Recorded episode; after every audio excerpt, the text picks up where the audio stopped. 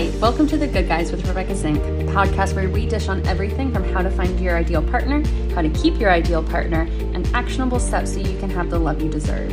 I'm not your typical dating and relationship coach. I believe good guys finish first and you deserve your time to shine.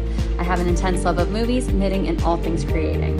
Your girl here is a certified life coach and people expert who's helped people around the world know their worth and find the love they're looking for. I promise by tuning in, you'll get a fresh dose of clarity, confidence, and inspiration so you can master your love life and take it to the next level. Wanted to talk about the difference between being comfortable and being bored in a relationship. Um, but first, it's really important to note that the way we are treated, we carry with us. And if we're treated a certain way multiple times, we then deem that treatment as being safe. And so we'll look for that treatment moving forward because it feels safe, even if it's unhealthy. Um, and so we see this a lot in relationships with women and the bad boy, right? Because if they've dated a few bad boys, then they're used to a certain level of treatment. And that treatment, that pattern becomes safe. And so because there aren't as many good guys out there as there really should be, more often than not, women date bad boys. And it's not necessarily because they look for bad boys, it's because the way that they've been treated, they have deemed safe. And so when they're with a good guy, when they're with someone that treats them well and it's a healthy situation, they don't know what to do with that. Their body then goes into fight or flight mode and I guarantee you they're going to find ways to end it. Oh, he's too nice. Why? Because he doesn't treat you like shit. um, and so being treated nice actually ends up becoming unsafe for someone who's not used to it. And I say this from personal experience, and this actually came up with um, the man I'm seeing because he is nice. He's a good guy, and he um, but this actually came up recently with the with the guy I'm seeing um, because he said that he likes comfortable, and I didn't know what to do with that because in my experience in dating, comfortable equals boring, and boring equals breaking up.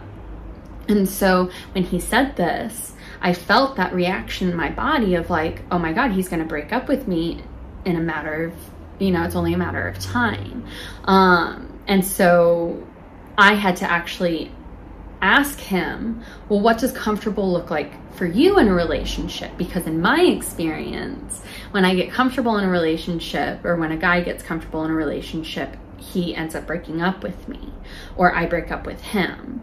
Um, and so it's really important to have these conversations with anyone you're dating, whether it's a week or a month or 10 years, um, because it can give you this valuable insight of how this person is used to being treated and how they might react. Because an older version of me dating a nice guy, I might find a reason to break up with him because I'm not used to that level of treatment. I'm not used to being treated nice.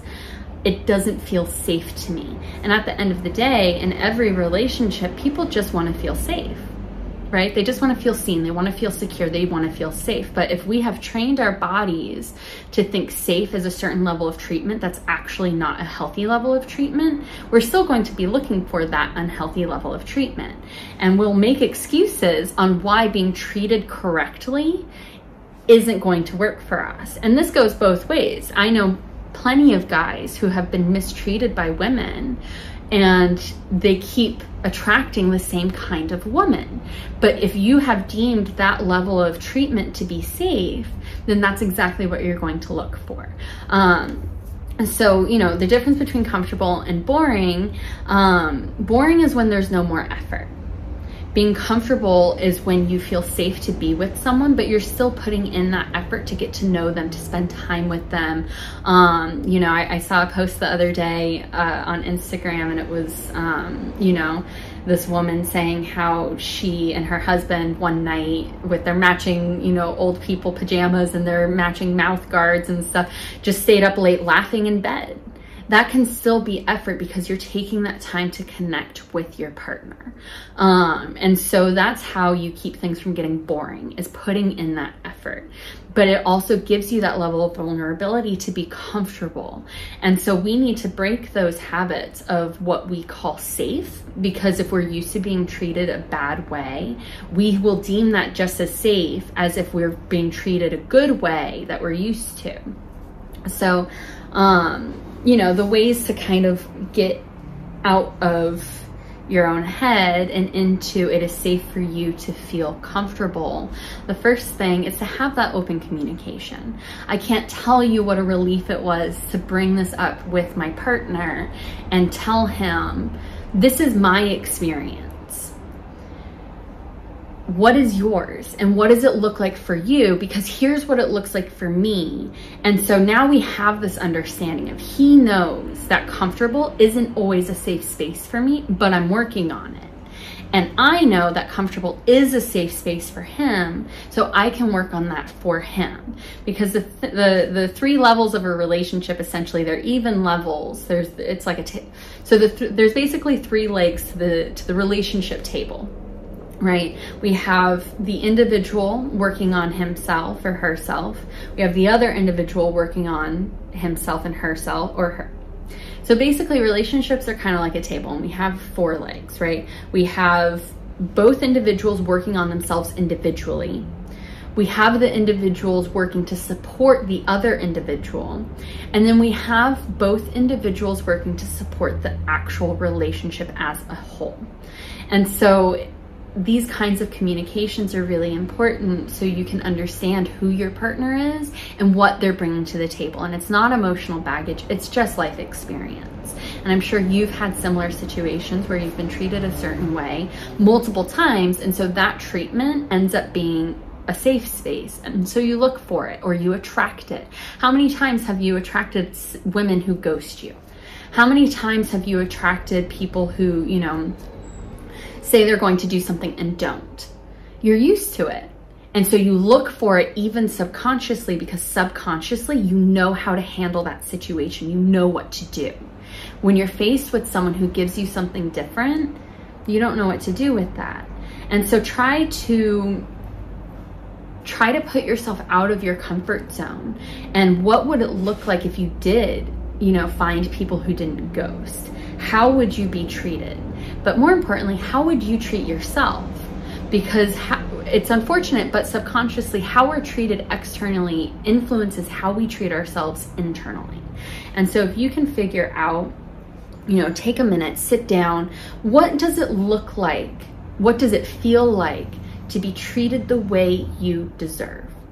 Not just from someone else, but if you, as you are now, were to be treated that way from someone else, how would you now show up for yourself? You know, would you, would you be nicer to yourself internally? Would you go to the gym more? Would you work on that project you've been putting off? How would you show up to meet this new level of safety, this new level of comfortable?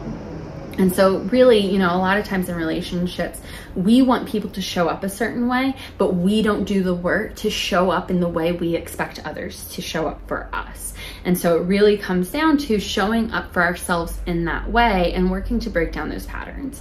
Um, so, you know, again, being safe, so again, it is safe for you to be comfortable. And if you're not sure what comfortable looks like, ask your partner ask your partner what comfortable looks like to them and see if for them the, if the comfortability is safe because honestly it might not be. And but now you have something a goal that you guys can work to toward together on what does comfortable look like not just individually but as a partnership um, so yep, that's this week's episode, uh, the difference between comfortable and boring in relationships. Um, feel free to message me if you have any questions or comment any issues that you've had. I would love to, um, you know, help out where I, so that, yeah. So that's this week's issue on the difference between comfortable and boring in relationships and how you can find that comfortability as a safe space for you to show up. Um, please feel free to message me or comment, um, you know, I'm, so please feel free to message me or comment below any issues that you have, any questions that you have, I'm happy to help. I'm here for you. Um, and if you want more information, visit www.rebekahzink.com. Um, sign up for my newsletter, my Good Guy newsletter. Subscribe, subscribe for for more information, you can go to www.rebekahzink.com. Um, feel free to sign up for my Good Guy newsletter where I provide tips and tricks for you to elevate your dating and love life. Feel free to sign up for my Good Guy newsletter where I Feel free to subscribe to my Good Guy newsletter where I provide tips and tricks for you to elevate your love life. Um, and I also have the Good Guy group membership, which is a group of good guys who are doing their best in dating and need a little insight on how to decode women. Um, and it's for less than the price of a video game, less than a gym membership, and less than a dinner for two. It can, you you can have all the access you want to me and other guys who are in your similar position. Um, so until next time, have a good one.